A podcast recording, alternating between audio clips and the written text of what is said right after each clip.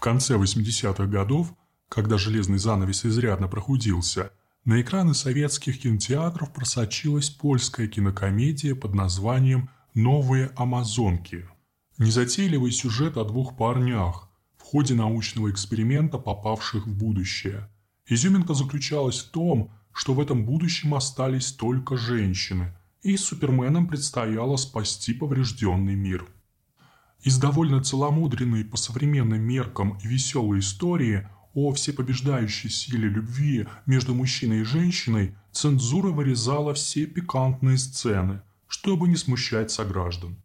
Кадры, когда мужчина кричит, что хочет стать женщиной, и лозунги феминизма оставили, потому что в нашей стране в те времена подобное воспринималось как дикая и смешная чушь, которая не может иметь ничего общего с реальностью. Фантастической казалась фраза одной из героинь старенького фильма: «Из того, что останется после изъятия органов, мы сможем синтезировать питательную субстанцию. Белковую пищу доставлять все труднее. Кремация трупов – это просто расточительство. Это сыграет главенствующую роль в программе обеспечения людей продовольствием».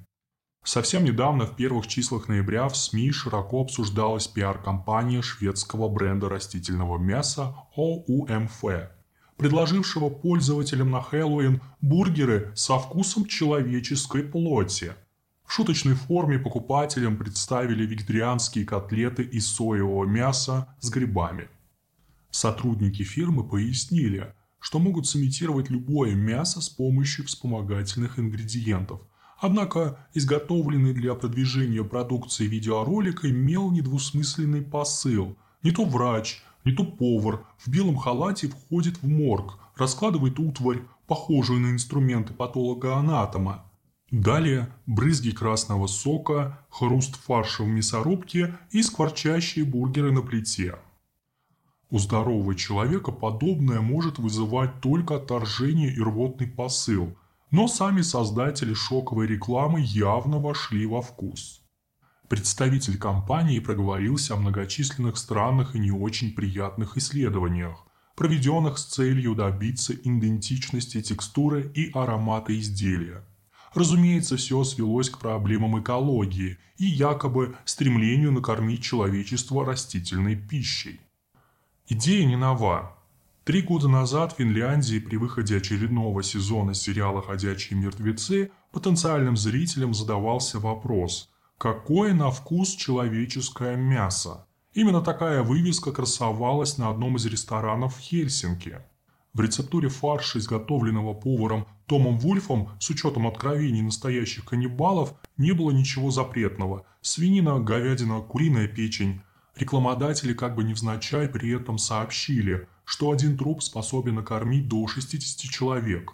Желающих закусить имитацией человечины набралось хоть и добавляй, тем более, что промо-акция была бесплатной. Создается стойкое впечатление, что мир готовит к очередной ступени деградации общества, легализации людоедства. Примеров множество. Немало шума наделал продуктовый магазинчик в Лондоне, который с две тысячи двенадцатого года стал предлагать сделанные из мяса сельскохозяйственных животных части человеческого тела.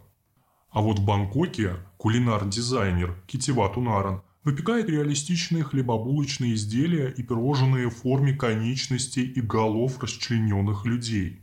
Булочки с человеческими лицами пользуются популярностью у шутников.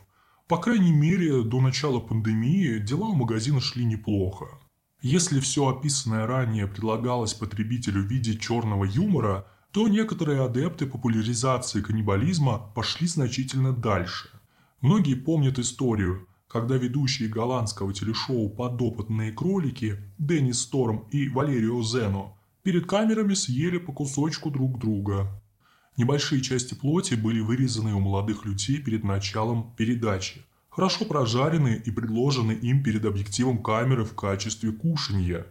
Несмотря на некоторое замешательство во время трапезы, герои программы озвучили свою главную идею: в поедании человечины нет ничего особенного.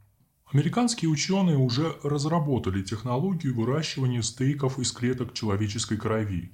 Причем желающие могут изготовить продукт самостоятельно, купив набор из сыворотки бычьей или просроченной человеческой донорской крови и поместив туда клетки собственного организма. Например, соскобы со внутренней стороны щеки. Стейк назвали уроборос по имени оккультного символа, изображающего змею, пожирающую собственный хвост.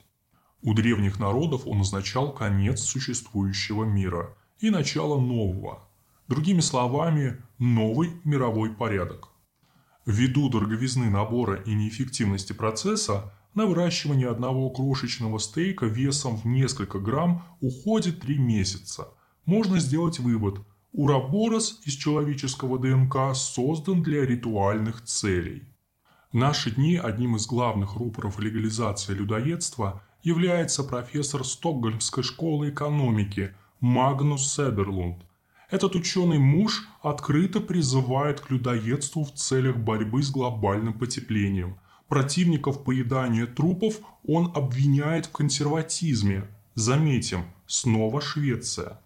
Вероятно, политтехнологи глобалистов избрали для стартапа Северную Европу, так как ее население к двадцать первому веку стало достаточно управляемым и покорным.